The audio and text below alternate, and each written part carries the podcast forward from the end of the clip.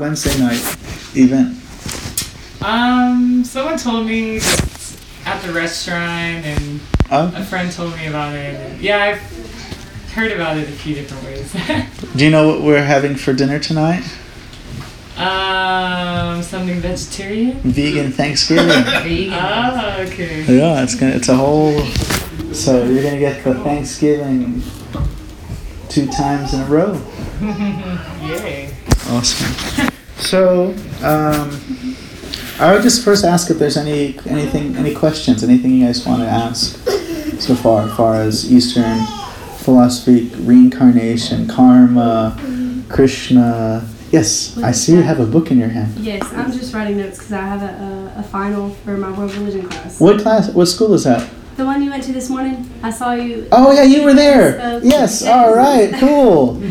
So she's a student of uh, uh, John Ewing, who um, recently I found out we had a gentleman. Remember this guy Bradley that was sitting right where you're sitting last week?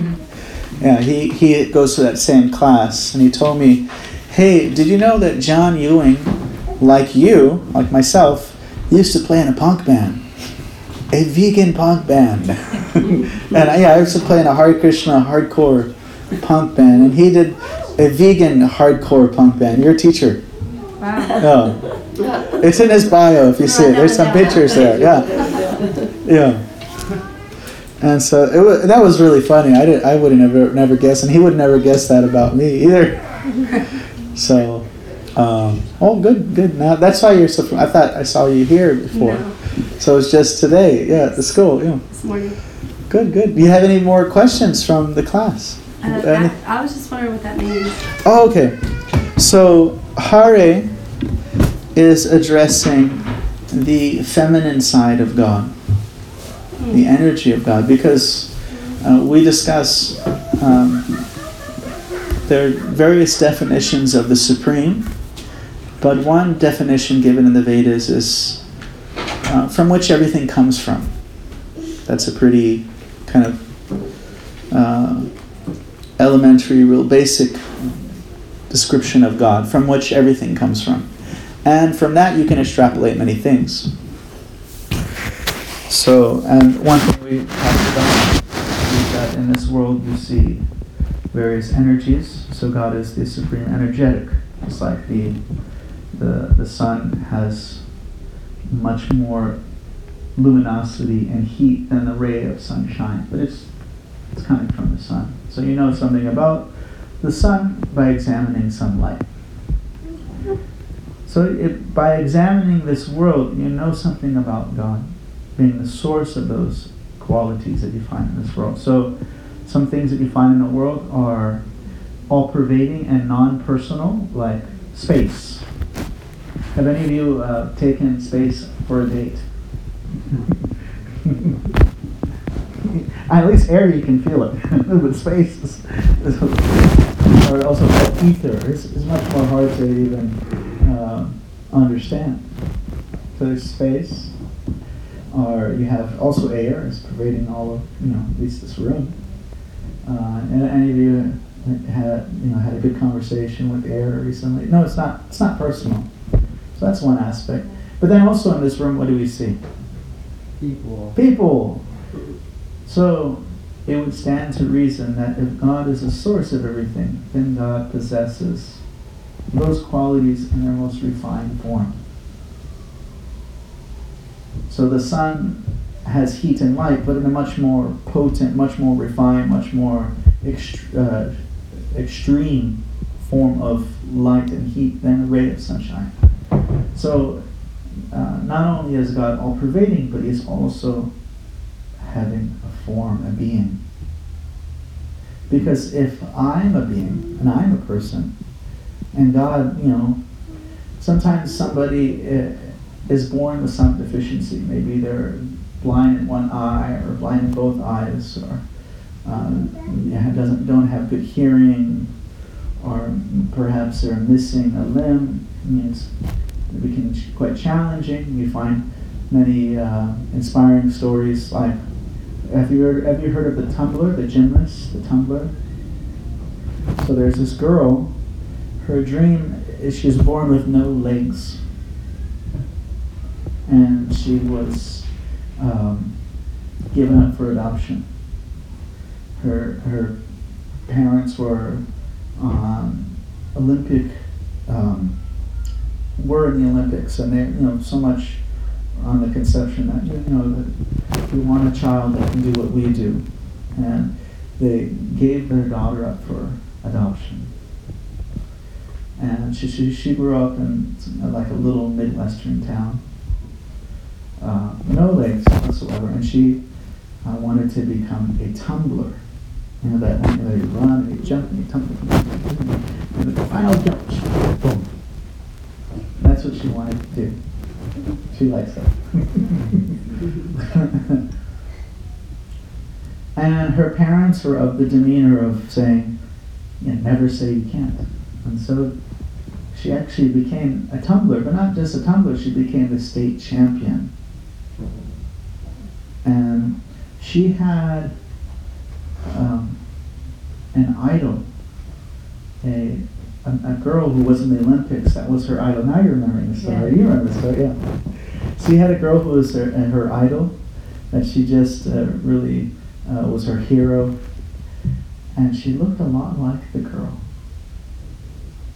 And um, later in her life, she asked her parents, you know, I have a question. Can you tell me something about my family? She said, okay, wait, wait, this is really serious. You should sit down. She said, I'm always sitting down. You should sit down.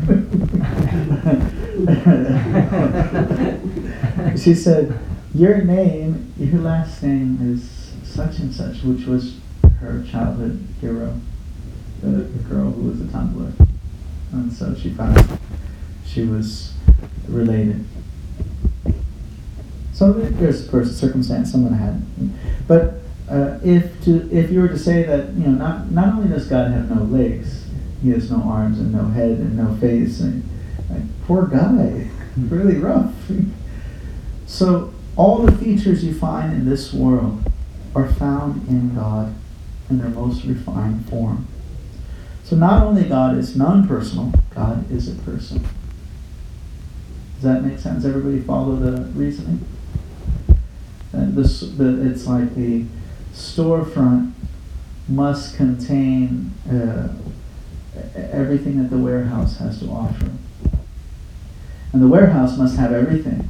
And, and if everything is coming from the warehouse, the warehouse must have that thing and, and with the capacity to have it in greater quantity. Not that the, you know, it's only found in the storefront, but the warehouse doesn't So the source has those qualities, but in their most refined form. So God is a person. Uh, there's a Sanskrit verse. Advaitam rupam madhyam purana purusham navayovanam cha. So Advaita means, although uh, Advaita means God is that being who is uh, without equal. Advaita means no equal. Achyutam, never failing. Uh, uh, anantam, unlimited. Anantarupam, unlimited forms. Adyam Purana Purusham. Navayovanam Cham. That's a nice name there. I like that. Adyam Purana Purusham Navayovanam Cha. So Adi means the original. Purana means oldest. Purusham. Although he is the original oldest person. Nava Yovana. Nava is where you get the English word new. Nava Yovana. Yovana is where you get the English word youth. He's ever youthful. So all although God is a person and he's the oldest, he doesn't look old. He's actually ever youthful. Very beautiful. So there is a, a, a historical progression that happened in India. Has everybody heard of the Buddha? Anybody not heard of the Buddha? Okay. So Buddha is actually predicted in the Srimad Bhagavatam. I have a um, most of my books are upstairs. I have a big, nice shelf there, a lot of books. But I have the Srimad Bhagavatam in the hallway on this one shelf. Um, it's uh, size. It's a 5,000 year old text. Has amazing things in the Srimad Bhagavatam. Has it, does anybody know um, how how many years back uh, have the, our modern astronomers had accurate measurements between our planets and our solar system? How how far back to the uh, can we go in time where to the point where the measurements get really off? Anybody know? So about 250 years ago, with their with the scientific advancement and, and calculations, they're able to have what we all think is accurate measurements. Measurements done by astronomers, know, 300 years ago, 400 years ago, 500 years ago, 600, 1,000, 2,000, 3,000, 4,000 years ago, all very often, most of them quite short. But in this Bhagavatam, which was written 5,000 years ago, you have the same measurements between Earth, Mars, Jupiter, even Pluto, which is beyond the naked eye, in a 5,000 year old text. That's pretty cool. I don't know, but I think that's very cool. 5,000 year old text is giving the measurements that we have just now learned about in the past 250 years. So, um. Oh, so in the Bhagavatam, there is a prediction that God will appear by the, an avatar by the name of Buddha. She likes that one too. now, Buddha, what did Buddha do? Buddha did not speak anything about God. Non-theistic, you know. Buddha, even the subject of the soul was not a topic for Buddhism. Actually, many uh, there are Buddhist traditions that uh, see Buddhism as not an ontological statement what is God, what is life beyond death, but more rather like psychology, how to live in this world in a peaceful and proper manner, how to navigate uh, this world. So there is a famous speech of the Buddha called, um, translated as the gospel of the non-existence of the soul. So not only this God was not a discussion in Buddhism, uh, but even the soul was not a discussion. In this famous speech of the Buddha, he speaks in a very kind of Bhagavad Gita way, Upanishadic way. He says, You're not your mind, you're not your toes, you're not your nose, you're not your ears. You all know that? You're not ears? Do you say, my ears or I ears? Which one do you say? Okay, so who's the one? So you're different from the ears because the ears is something you have. And if you lost your ear, are you still you? You still exist. Even if you lost your body, called death, you still exist. Because you're not the body, you're the soul. You don't have a soul, you are a soul. So the Buddha didn't even talk about the, in this famous statement, this famous gospel or speech of the Buddha, he speaks, he just says what you're not. He doesn't go, he doesn't take the next step and say, You are a conscious spiritual entity. He just says, You're not your senses, you're not your mind, you're not the things that you're observing, which is the same things you'll find in the Upanishads, uh, you'll find in the Yoga Sutras and various texts. You're not, you are the uh, Purusha, not the Prakriti. We have uh, Tatiana is a yoga teacher, and we just had a class on Friday on the Yoga Sutras, and we covered the three gunas, which is a nice, very interesting subject. So, according to the Vedic perspective, Buddha came at a time where there was lots of religious corruption. What were people doing in the name of religion? Killing animals and calling it religious. Actually, having calling it we're having our slaughterhouse, but it's a sacrifice. and so Buddha said, forget all this stuff. You guys are.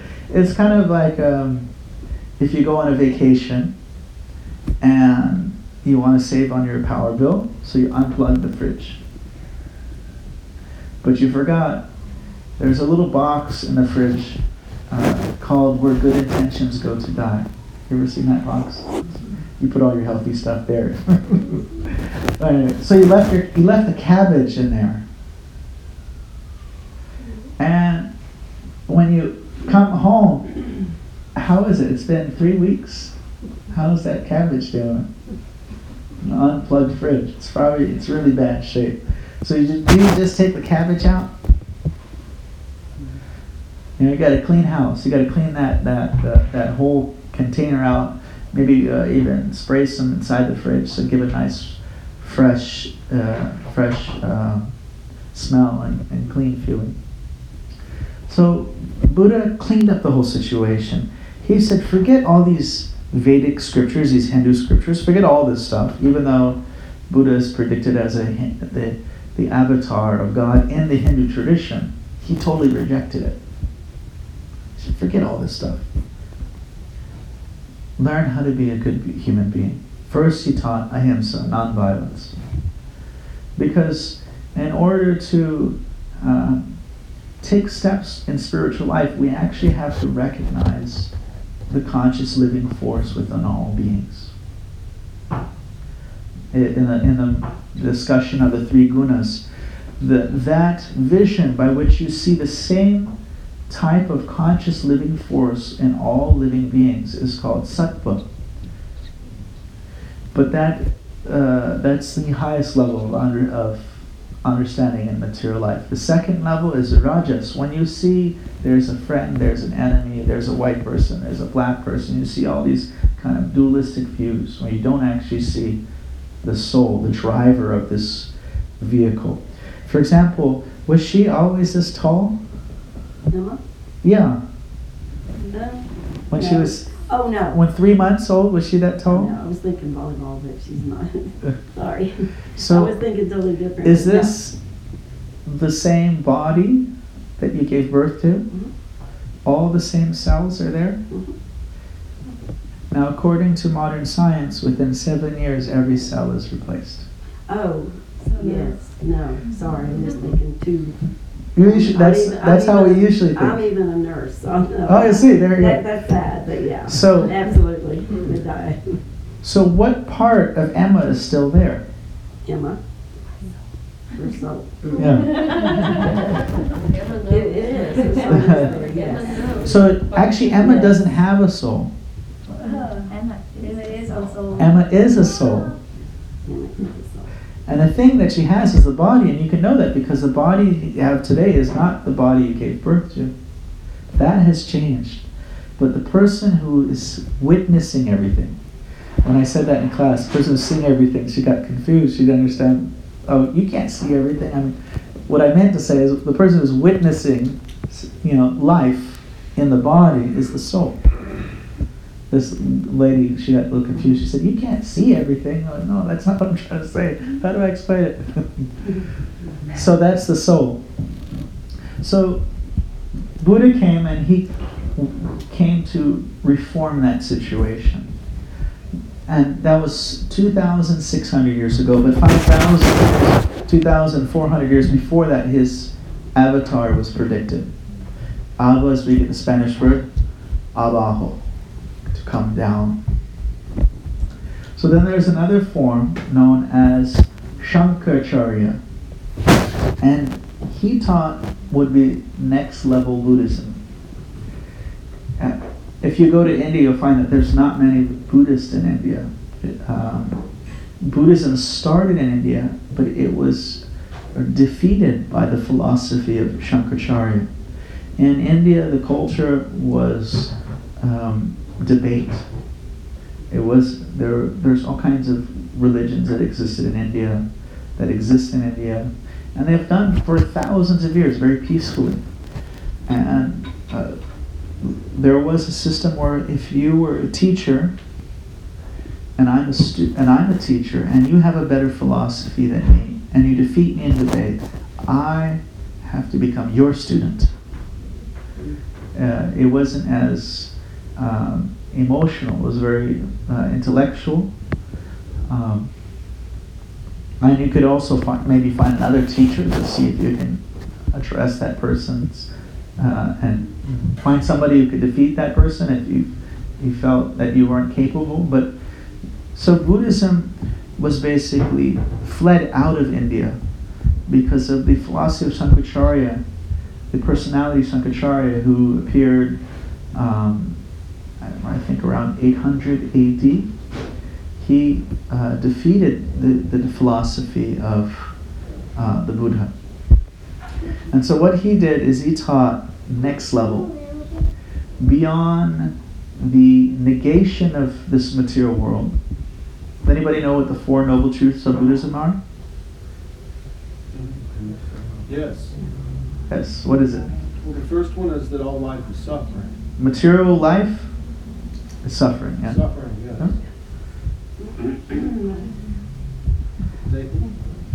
Actually, it's material life is full of suffering, not that it is suffering. Um, Has uh, a lot of suffering. We discussed this in class. Um, like for example, your spine does it uh, exude drops of bliss? Like oh oh oh yes. Maybe if you go to Tatiana's class or something. But uh, or if we take your toe, uh, can you get your name again? Michelle. Michelle. So everyone's gonna take turns massaging Michelle's toe, and she might appreciate that. But then again, everyone takes turns and they poke a needle into the center of her toe. Would it be worth it? Probably not. A, no. Are your teeth? Um, can, can you feel pain from your teeth? Is there any pleasure sensors there? Like you, like you feel like you pet your teeth. It's like oh yes, yeah. So the body is uh, kind of a bad deal, as the Buddha is saying, and the cause of suffering is our desire. And then the third noble truth is that to stop suffering is by stopping desire, which is different from the Vedic tradition. That's where it would appear. They don't say stop desire because desire is inherent expression of the self. You uh, come back to the original spiritual desire. And the fourth one was, and this is done by the the Eightfold Path. So, Shankaracharya, he, although Buddha rejected the Vedic culture, Shankaracharya reintroduced all the Vedic culture, but he did so in a Vedic, uh, very Buddhistic way. So if you read books like Bhagavad Gita, uh, the Srimad Bhagavatam, Upanishads, they were all, Puranas, Itihasas, all these ancient texts, thousands and thousands of texts, practically impossible to read in one lifetime. Um, they will talk about two uh, distinct and contradictory things. They'll talk about the soul being one with God. Have you heard the word immanence? So, in philosophy, Western philosophy, the word immanence means integrated, all pervading to the point of losing its own distinction. So, uh, they'll talk about God being, you being God, everything is one, it's all one, it's all together. And then I'll also talk about, no, God is an individual, that God is a being, and you are different. Transcendence. Transcendence is the concept of duality.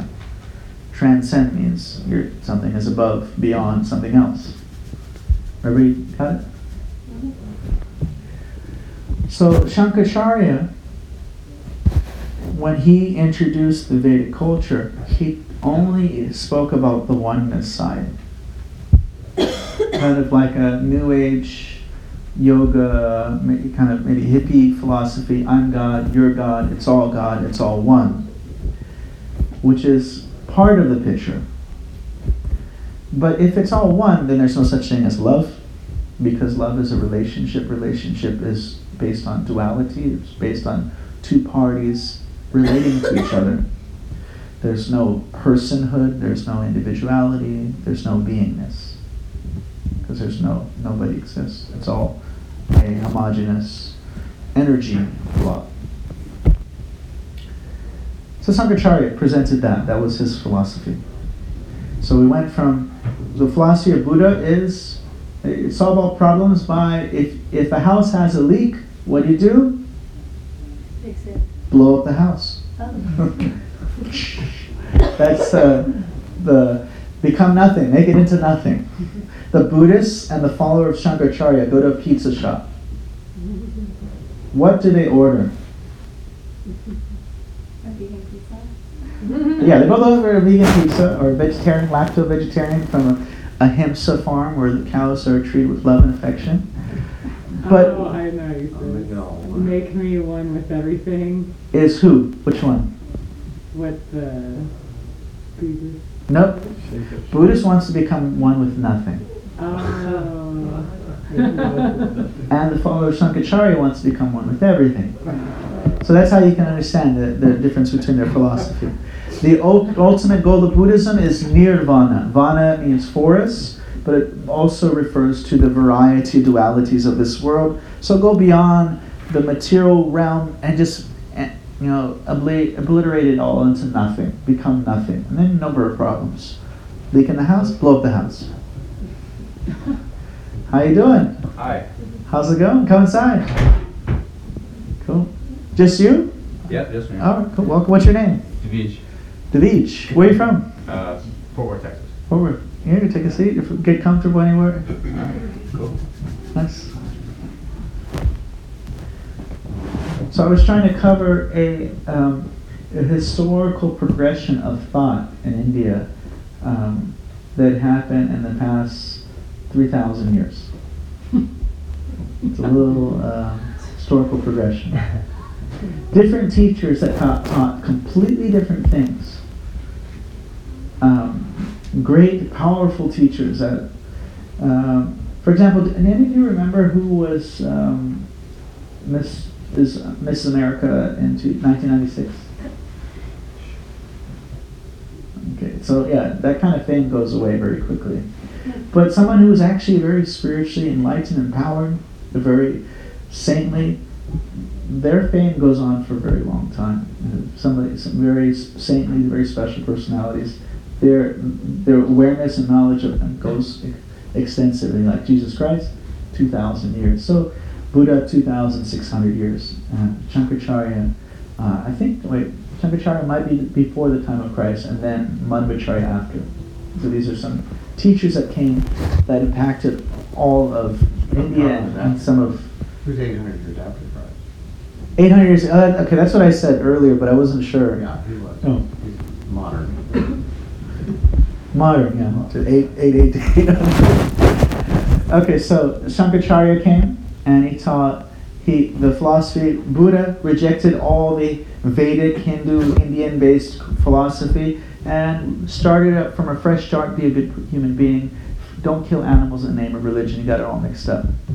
And you know, and didn't cover the subject of soul or God, and just thought about how to be a good person.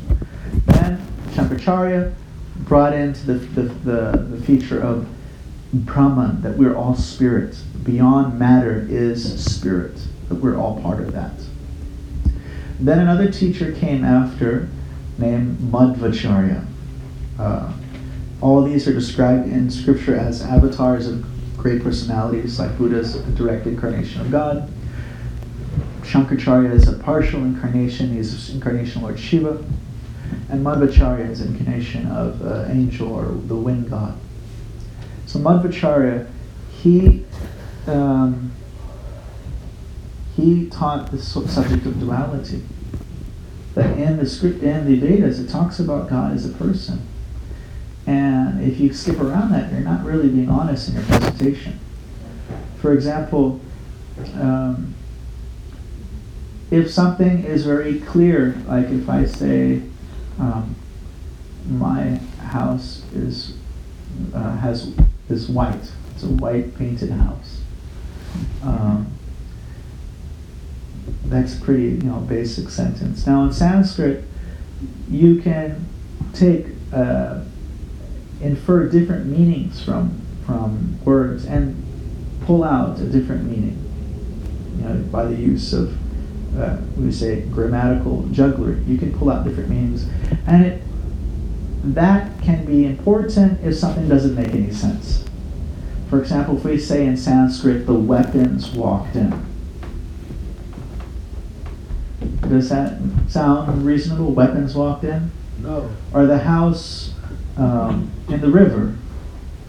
So literally, those statements don't sound appropriate, but the way the use of language, those statements would mean men, soldiers with weapons walked in, people with weapons walked in, or the house is on the banks of the river. So Madhvacharya challenged Shankaracharya, who was speaking on the basis of Vedic literature, and said, "Well, you're speaking, but you're erasing God by using all these uh, these grammatical tactics to avoid that subject." And he did that purposely because his audience was the Buddhists. And so he got it to one level. So from zero to become zero, to oneness, then to duality, distinction, relationship. That was also by uh, taught by Ramanujacharya, who appeared. His birthday was this year, thousand year anniversary of Ramanujacharya. And so, very saint, great, famous saintly teacher in South India. But a personality, um, statue of Lord Chaitanya, appeared 500 years ago. Lord Chaitanya is another avatar, and he taught how both of them are true the oneness and the duality. So this, this, this is all God in the sense that it is His energy, and God is energetic, like the powerhouse and the power are distinct but inseparable. But at the same time, God is a being. Like the sun, behind the sunlight is the sun globe, and behind the light is the light bulb. So the form precedes the energy. So, um, Brahmano Pratishtaham, Krishna says in the Gita, the spiritual light is based on me. It's like all the energy, all the oneness, it's all his light, it's all his aura. So Lord Chaitanya he marries those two different philosophical groups.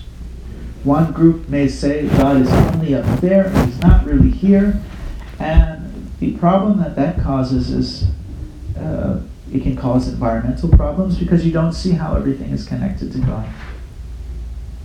You see the world as just some mundane, profane thing separate from God, and you don't see how it's connected. And then the other side, the side of oneness, if it's all one, then you lose all relationship. It becomes dry. It becomes, um, there's no flavor there. So it's kind of like you look at this painting, this picture here on the wall. You can analyze that information, or you can uh, analyze means you take apart and study it. You can synthesize means you look at the whole. If you synthesize, you may see something different than you analyze. If you synthesize, you say, "Oh, that's a nice painting." If you analyze, you say, "Oh, that is a molecule." You know, see, your eyes are telescope. So you only see one part. Both are truths of the same subject. They're not untrue. It's painting, and it's also made out of molecules. Does that make any sense? I'm, I think I'm making everyone fall asleep. Does what make any sense? No, What? I'm just kidding. what? I'm just kidding. So what, what is the relationship between the soul and consciousness? And Vaishya Vedanta distinguishes that. Did one of these avatars discuss that? My impression it was in the fourteenth century, but the, the debate, like there's a difference between the soul, the soul is a higher transgression, is, is lower than your consciousness. So consciousness is a symptom of the soul. They would say the other way around. They would say that the soul is a vasana, the last vasana. the last vestige. So symptom means i- i- is uh, like you, you know the presence of the, the battery by its symptoms. Like we discussed in class, remember that? You know the presence of everything by its symptoms, because as Vaishya Vedanta would say, it's all illusions in your head. You just simply formulate. But what's the Ishvara you? Gives you Ishvara, well, right, yeah, that's, it, that's. Yeah, see that the problem that's you. with the problem That's with another Sankaracharya's philosophy. Well, he would is say that- ego, he'd say ego. really. is that if they say the Sankaracharya's philosophy is everything is God and God is an illusion, but then where does illusion come from? Because an illusion becomes superior to God. Yeah, that's a good point, and I can't, I don't know. And he'll say, well, it's just like somebody mistaking a rope for a snake. But to do that, a conception of a snake Well, must be there. I can tell you, the answer is, and it ties up with the notion of Ishvara, but the answer would be that it's the distinction between existence and reality. And so we have exist, things can exist in my head. A movie can exist in my head, a character in a movie. But would you see it? Would Ishvara see It's it? like- Would- would But what you, what you, No. That makes sense, and that Yeah. would, that It's be like called asking if. Santa Claus is real, right? Like in one sense, yes, and in another sense, no. Right. but the impression of a person, or Santa Claus, or a snake, comes because snakes do exist. Right, well, Our old people well, do exist, and people with white beards do exist. Right, but then. So the impression is ref- reflecting some sort of reality. It's a subtle. It's not that you a person would mistake a rope for a, um, Snake. a s- a peacock or a uh, elephant because they must share some qualities. Well, that, what, what, what, the arguments that have made in Vaishya Vedanta, or the, you know, the position aligns very well with science. And so, and, and, and, you know, we may literally be nerve stems floating in space with the sort of matrix view of reality. That probably is a closer approximation, according to science, than, than this idea that there's an objective reality, because we, there's too much we filter through our senses, there's and, just too much. and when we when we In some sense, true. broach a spiritual subject with science, we oftentimes don't understand that science has different levels of Right. authenticity and I authority on different subjects. For example, mathematics is very defi- it's very definitive. But when you talk about um, um, other things like archaeology and things like that, there's so many things. that It's not as definitive as Right, I mathematics. said it was consistent with what I said, I didn't say it explained the truth. It's it's like you have a net that has a there's nets with two inch um, holes in it because you you know sometimes you don't want to catch the tiny tiny fish. Or there's some nets that are really really large. They're meant to catch very big fish, and the small fish pass through. So. Uh, the subject of spirituality is it's it's like you can't catch how much water can you catch in one of those nets it's it's too um, subtle it is too refined it's too small to to be captured by such a net or the small fish they pass right through A world-famous scientist once told me personally, the reason science works is it knows its limitations. It's that simple. yeah if it does It knows its like albert einstein he said the closer you get to uh, things that are naturally perceived the further you go from mathematics Right, well, it, it's not that math one way or the other, it's just there are no limitations and there's not really a lot to say after that. I mean, right, it's just that simple. I mean, it's not that it's the truth or not the truth, it just simply doesn't know. And so, like, when, when does life start would be a good example. You can't have that debate in a scientific context. There isn't any real knowledge in science. And there are a lot of It's- people that it's- claim they it's- know it, but lots of smart It, people it's a, you have something that is, you can't uh, have a repeated test, so it's just extrapolation on very small samples of information, very elaborate things are extrapolated. Or certain things like uh, physics, you can do repeated tests and you could you, you have a large sample of things. But when you have a small sample, and then you have an extru- a huge extrapolation from that, it takes a lot of for example, you have the problem of repeatability. And, in, in many of the universities, they have a problem where a scientific study is done, and another group of scientists try to do the same experiment, and they do not get the same results at all. It's not replicable.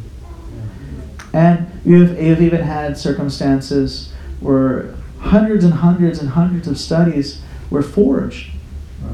And so it's not to say, well, then it's not science, it's something else. Right. Which is okay, which is okay, it's just not science, and it's not repeatable, it's not Ishvara, it's not common knowledge. So yeah, yeah like uh, when you're dealing with, like you said, creation, that's that's like uh, trying to solve a murder mystery. You, you can't replicate it.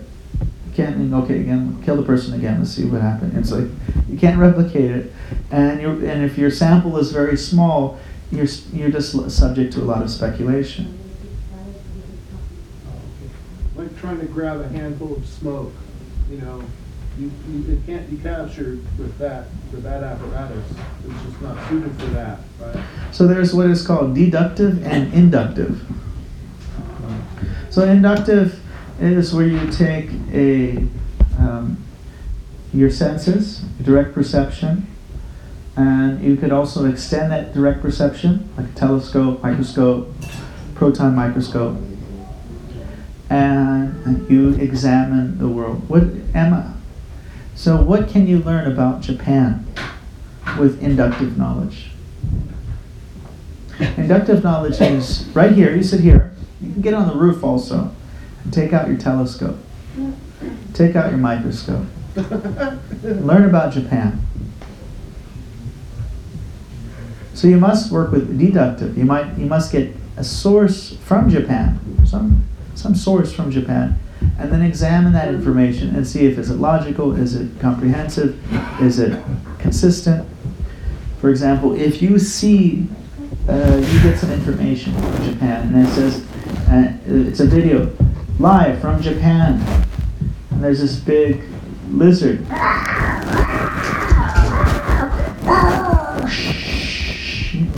So you may wonder: Is this reasonable and intelligent? Does this um, is is this can be somehow reasonable? So there's deductive knowledge is you have a source that may be beyond your scope of senses, is beyond your scope of um, uh, extension of your senses. You take that information and then you put it through the uh, the filter of intelligency. Does it make any sense? And then then from there you have a theory. From the theory you can apply an experiment. The actually even the field of science theory the, like for example hundreds of people millions of people have seen fruit fall but isaac newton he thought that there is a there is some kind of reasonable uh, he had some faith In a model, in a model. yeah there's some type of uh, uh, that the world a- operates according to some reasonable way Right. so that in itself is i- is Inductive, you work from a model, deductive, you look at a bunch of patterns, and then get the model. Inductive, you go in the opposite. Even if you examine where do hypotheses come from where do where does inspiration come from? Like uh, there was a mathematician who discovered something called the zeta function. He found he discovered it he just got out of the shower. Boom! He wrote it down. Another guy that had something like that right before he died. It took 70 years of mathematicians to produce the proofs of his theory those those mathematicians said that he was able to give this formula without the knowledge that was uh, needed to under be to understand that formula at that time. So that you can question where does inspiration come from, because um, he, he, the many of these scientists who discover have great leaps and bounds of understanding in various fields can explain a a step by step how it grew to a certain point of understanding. So a good subject. Any other things you guys want to ask or share?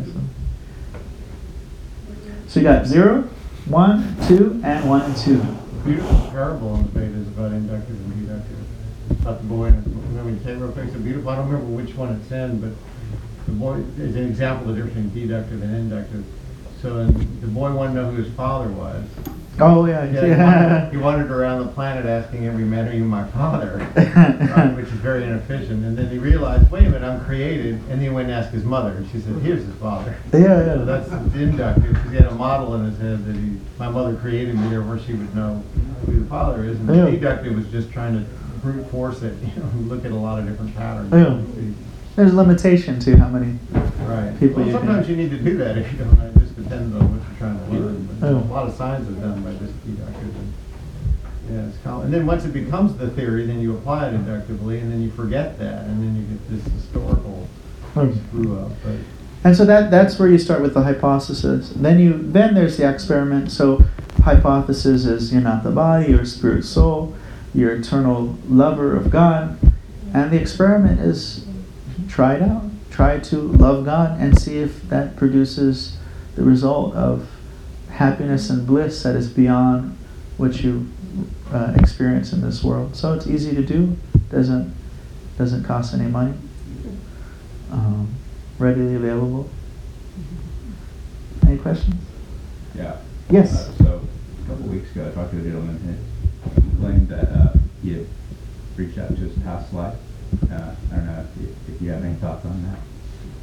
Need what? Uh, he saw his past life. Either saw or spoken to. Uh, I'm not too sure what the exact word was. though. only talked about I, it, it is a possibility. I some a lot of times people say things because it, it, it it boosts their image. I, sometimes it could be true, could be not. Mhm. Um, How could he have talked But- to himself in his past life? Because, I mean, in his present life, how could he be talking to his... not talk to his past life. He had, wit- he had some kind of. And people have, and in the Vedas, you have descriptions of people who would remember their past life. And the answer to that is, uh, He talked to his past life, or How could he have talked to his, himself Either way, before how he is was it past life reincarnated? if you're? ayahuasca. That's. Oh, well, he was Uh, hallucinating, that's all. Oh, okay, I lost it, okay. Yeah. or maybe you talked to maybe you talked to a disembod another being. a ghost or somebody who's already disembodied, and they're He's telling just about their tripping. past life.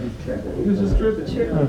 So Vaishya Vedanta would say that it exists but is not real. So it exists in his consciousness. He's conscious of something, obviously. Oh, yeah. But he's not real in the sense of Ishvara, that you would see it and I would see it. Oh, yeah. Collective consciousness would see it, it wouldn't be true. So that's the distinction. But Ishvara also sees your and reality. imagination. Ishvara also sees, right. Yeah, That's that's- the distinction between existing and reality.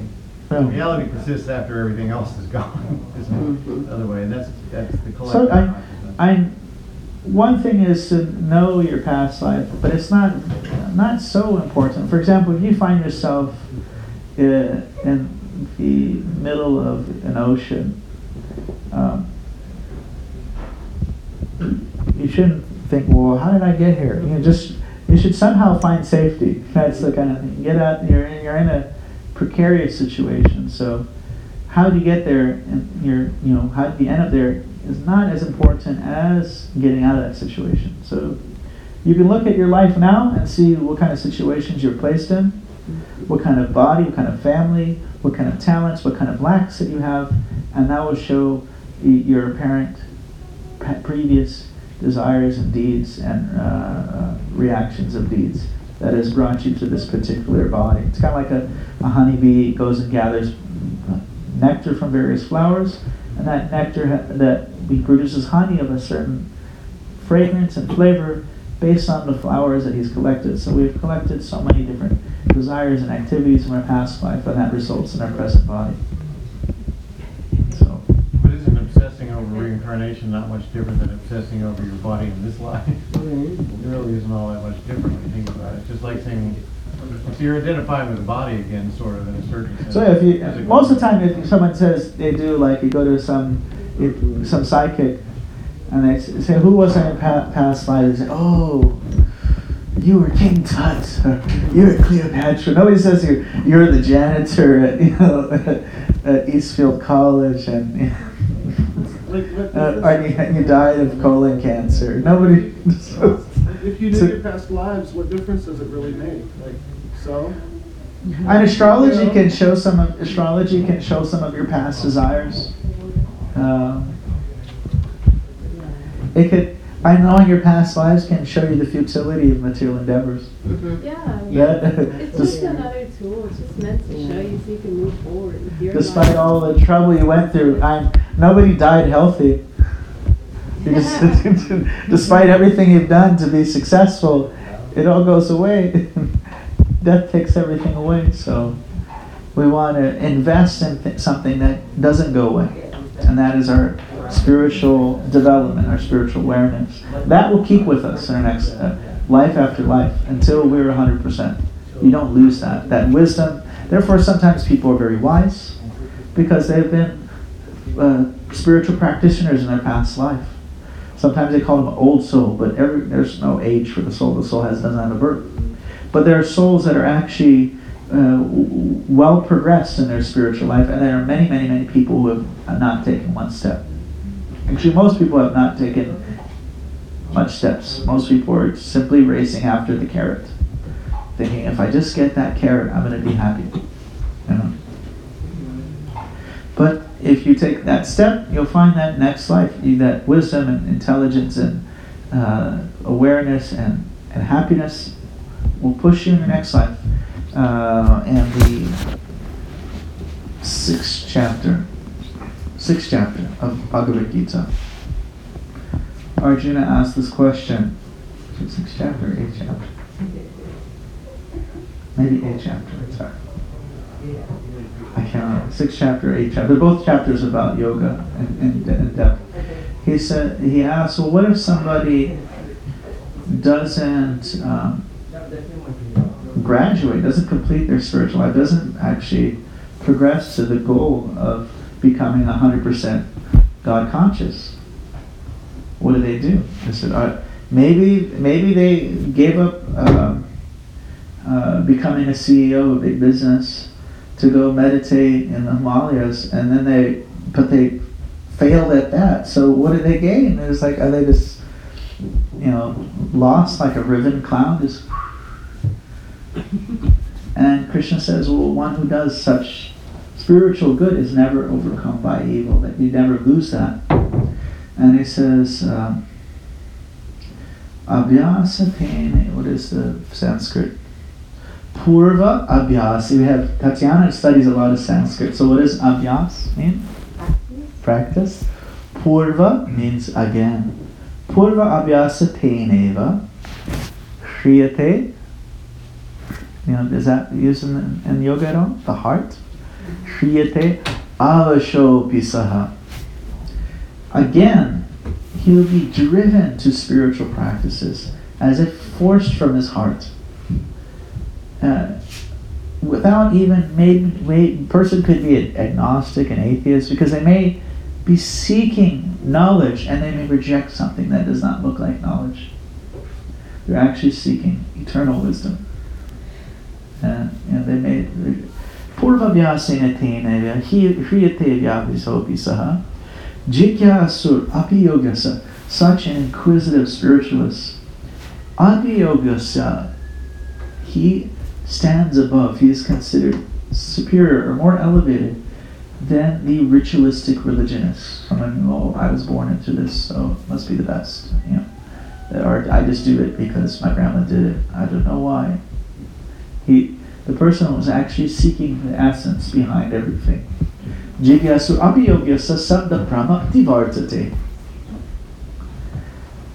And so for many of you here probably and, and and, and it not so many people in the world it's it's uh, there's another verse in the Gita this one's kind of cool. Manushanam sahastreshu kashchid yatati siddhaye. Out of many thousands of people hardly one is seeking spiritual truths yatatam api siddhanam kashchin mam veti tattvata and out of many thousands of those people hardly one knows me in truth, Krishna is saying. So it's, it's very rare to even find people who are asking questions in, about life. And, and, and those who come to the ultimate perfection, that is also very rare. It's not a cheap thing. It's like a, uh, to sell diamonds is not, it's not like everybody's your audience. It's very, it's a rare thing to sell. Yeah, the older I get, the more stunned I get with how sort of brute force the world is. The older I Outright the get, world as is? younger I was more just not even happy. It was, you know, I look back and, yeah, you guys really are just don't give a damn. It's just that's okay. I got it now, and now I can rationalize, deal with it. But I mean, it didn't quite. It's surprising as I've traveled a lot around the world how sort of raw it is. It's just kind of like a like a machine, sort of. It's a consuming Yeah, machine. just a consuming machine, and you ask somebody something, they just look at you physically like you're crazy, and you, okay, well, like. it's not- material life is we look at everyone and we see, what can you do for me? How can I consume you? Yeah. that and is that's a good material way life. it, Right, yes. I'm gonna, you know, let Well, you What do you out the expect? other end. It's what do you expect? We're used to preying on things, and now you got preyed on. It doesn't surprise me. Mm. And it, it's funny how much of the life is, is like that. It's like, see more and more. Jivo jivasya jivanam. Material world, uh, the big are eating the, sh- the, the, the strong are eating the weak. The cheaters and the cheated.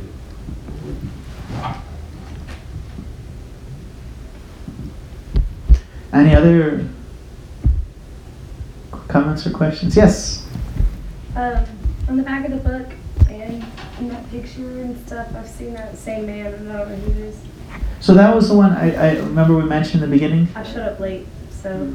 Oh, for the class, you were right there. Yes. Uh, okay, so he came to America. Uh, she's talking about uh, the founder. You see his picture here, um, right here. He came to America. Actually, if you want to pass the around, and look at some of the pictures. It's really cool. He came to America in 1965. 70 year old monk. Absolutely no money. Didn't know anybody. He boarded a cargo ship from Bombay to Boston Harbor, had two heart attacks on the ship. He uh, had um, landed in Boston Harbor to know if he should take a left or take a right. Made his way to New York City. He struggled and eventually opened a temple, I think a little bit smaller than this room in Manhattan. 1966. But from 1966 to 77, he managed to circle the globe 14 times. He opened over 130 temples around the world. So if you go across the street, see our beautiful temple. Did you guys see it? Mm-hmm. Did you see inside the temple room? Did you see the restaurant? See the, we went to the restaurant. Restaurant. Oh, okay. So there's a beautiful temple room that uh, that I think you missed the trivia question. The basketball court was a temple room used to be a basketball court, and you can see how beautiful it looks now. Um, so he translated over 100 volumes of books and, and trained over 10,000 students. Um, if you look on the bookshelf there, there's some of the books on display there.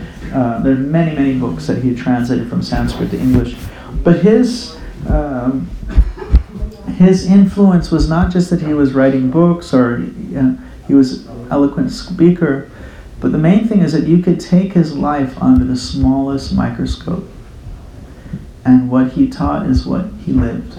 That was his, his uh, influence, is that he perfectly um, enacted his philosophy. What's his name? A.C. Bhaktivedanta Swami Prabhupada. Yeah. And so he, very amazing personality, and and he did not take credit for things because he he saw whatever abilities he had, he was getting that as from his teacher, from his teacher, from his teacher, from his teacher, all the way back to God. So he, he's a, like a I'm just an instrument in an artist's hand. I'm not the the artist. So he's very saintly, very saintly, very, and therefore, um, oftentimes we can actually do very powerful, wonderful things if we get our ego to step out of the way. And so.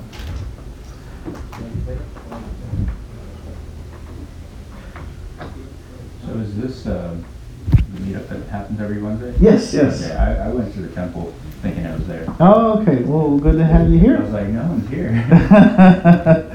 you were inside the temple room just Yeah. waiting there, like, man, what kind of music is this? yeah, we had some music earlier, and Cool. uh, so are you Hispanic or where are you No, from? I'm, I'm from Nepal, Papa like Stusa. Saptiksa. the only thing Nepali about me is my, my parents and my name. Oh man, I so I speak some Nepali. This is a little bit. Do you know that word? Papa like Stusa, Saptiksa. Sat I Ram know tiksa, that. yeah, sat tiksa. I'm sorry, I'm just. I don't know. I was thinking you're Nepali. I was gonna speak to you in Nepali. Yeah. Yeah, yeah. that's fine. Cool. Are you a student? No. Graduated two years ago. How we- how we doing in the kitchen there? I will ask. We're we're kind of a small crew today. A, a lot of we have a whole big uh, group that went on a road trip, like two three cars. You, Jai Shri is heading that way too. There's there's a big. Uh, how many hour? A hundred. 12 hours, or they're 24 hours scheduled, then how many hours not scheduled is. Okay. There, there's a big kirtan concert event in Florida that a whole bunch of people are driving to, flying to, and uh, near Gainesville, Florida. And so she, going, and then mm-hmm. all the regular musicians that are usually here, and all the helpers and servers, they all left to Florida. So I, I'm installing. so the- It, it's a five. Five more minutes. Is, is Christina still here? All right. So Christina is a very sweet singer, kirtan singer. If you wanna, are you up for it? You ready? Yeah, let's do it. Cool. Thank you guys so much. We'll just have little kirtan, and then and then we'll serve out all. And uh, I know you guys went to the restaurant, but you got to try some of the vegan Thanksgiving. So good. Some, yeah, there's some, there's always some space. It's it's like spiritual food, so it, it, it has no calories. It's just like levitates you. You'll go, you'll like be walking on air.